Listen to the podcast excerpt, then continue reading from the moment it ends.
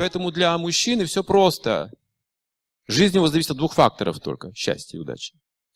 От того, какая у него будет жена и кто будет его учителем. Если у вас есть хорошая жена и настоящий духовный учитель, ваша жизнь будет совершенной в итоге. Но если что-то из двух не получится, будут проблемы. То есть недостаточно просто жениться, чтобы быть счастливым человеком. Недостаточно просто выйти замуж. Нужны знания. В прошлом эти знания в древности давались женщинам. Как отдельно наука, мужчины это не изучали, это невозможно понять мужчине. У мужчины была своя школа, которую женщина не понимает. Это невозможно понять. То есть есть разные природы. И вместе они становятся очень могущественными. Почему?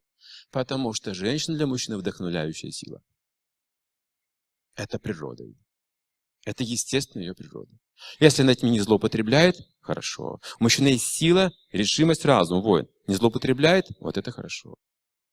Все, чем мы злоупотребим, мы потеряем. Теперь понимаете, почему мы что-то теряем в жизни. Положение, деньги, жену, мужа, дети отворачиваются от нас. Причина одна и та же. Есть факт злоупотребления, некой эксплуатации. Требования какие-то выставляем. Не служение предлагаем свое, а требования выдвигаем друг другу. Вот эти вещи разрушают все в отношениях. Любовь и доверие не требуют ничего. Ни от кого и ничего. Никто нам ничего не должен. Вот мы должны исполнить свой долг, родившись здесь, миссию выполнить, не ожидая ничего взамен. Вы скажете, да, так меня будут эксплуатировать, не так. Если так настроюсь, о, кому-то это очень будет нагло, выгодно. Нет. Не, служить нужно не человеку, а служить нужно Богу.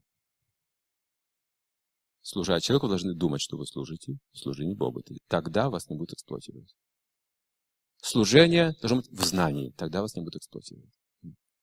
Когда-то мы ездили в Мурманск и организовали там программу раздачи пищи бесплатно для пенсионеров. В те годы были проблемы с деньгами, перестройка была, помните, пенсионеры оказались в очень-очень незавидном положении. И по городам мы организовывали такие вот мероприятия. В Мурманске нам власти выделили огромную столовую, там пошли навстречу и даже вот помогали нам, продукты какие-то поставляли туда. Но поскольку мы вегетарианцы, мы готовили вегетарианскую пищу. И где-то каждый день по сто пятьдесят, по двести человек приходило, обедало там. Все это установили, сделали, я уехал в Петербург снова. И через полгода вернулся и спрашиваю, ну как дела, как у вас эта столовая? А на нас подали жалобу, сказали. Кто? Да вот эти люди, которых мы кормим. Да как же так? Как такое вообще возможно? Вы бесплатно это делаете, вот вы взяли миссию, а и вас еще и... Да, на что жалуются? А вот они написали туда, в эти исполкомы, что мясо-то нам не дают. Похоже, мясо на себе забирают и колбасу, понимаете? А нам только вот дают вот это все постное. И тут я понял, нельзя делать благотворительность в невежестве. Нужно при этом давать какое-то образование. Вот. Поэтому мы не говорим просто служить в невежестве, тогда это рабство добровольное. Мы не к этому призываем. Служение в знании должно быть. То есть служение означает взаимоотношения.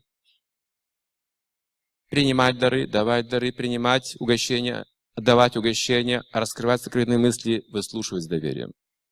То есть процесс любовного обмена должен быть. Не так, что один трудится, другой просто его использует. Поэтому нужно общее образование для этого. Для семейных людей особенно. Итак, интуиция дальше вас может повести, если, если имеется разум и чистое сердце. Если способны контролировать желание ума и чувств, все остальное просто. Интуиция – это сверхразум. Или вселенский разум, или Бог в сердце, так говорят, разным языком. Например, если вы спросили бы Моцарта, как ты пишешь музыку, вы спрашивали об этом. Он отвечал, я не пишу, я слышу ее. Когда я чувствую вдохновение, я слышу музыку, я ее быстро записываю. Нет каких-то исправлений, просто сразу записываю. Пушкин сказал то же самое в своих стихах. Я просто беру перо, обмакиваю в чернила, и они появляются, эти стихи, я их записываю. Видели черновики Пушкина? Он не ищет рифму, там нет исправлений. Он удаляет целые готовые абзацы, если он что-то исправляет. Сама как бы формула приходит целиком.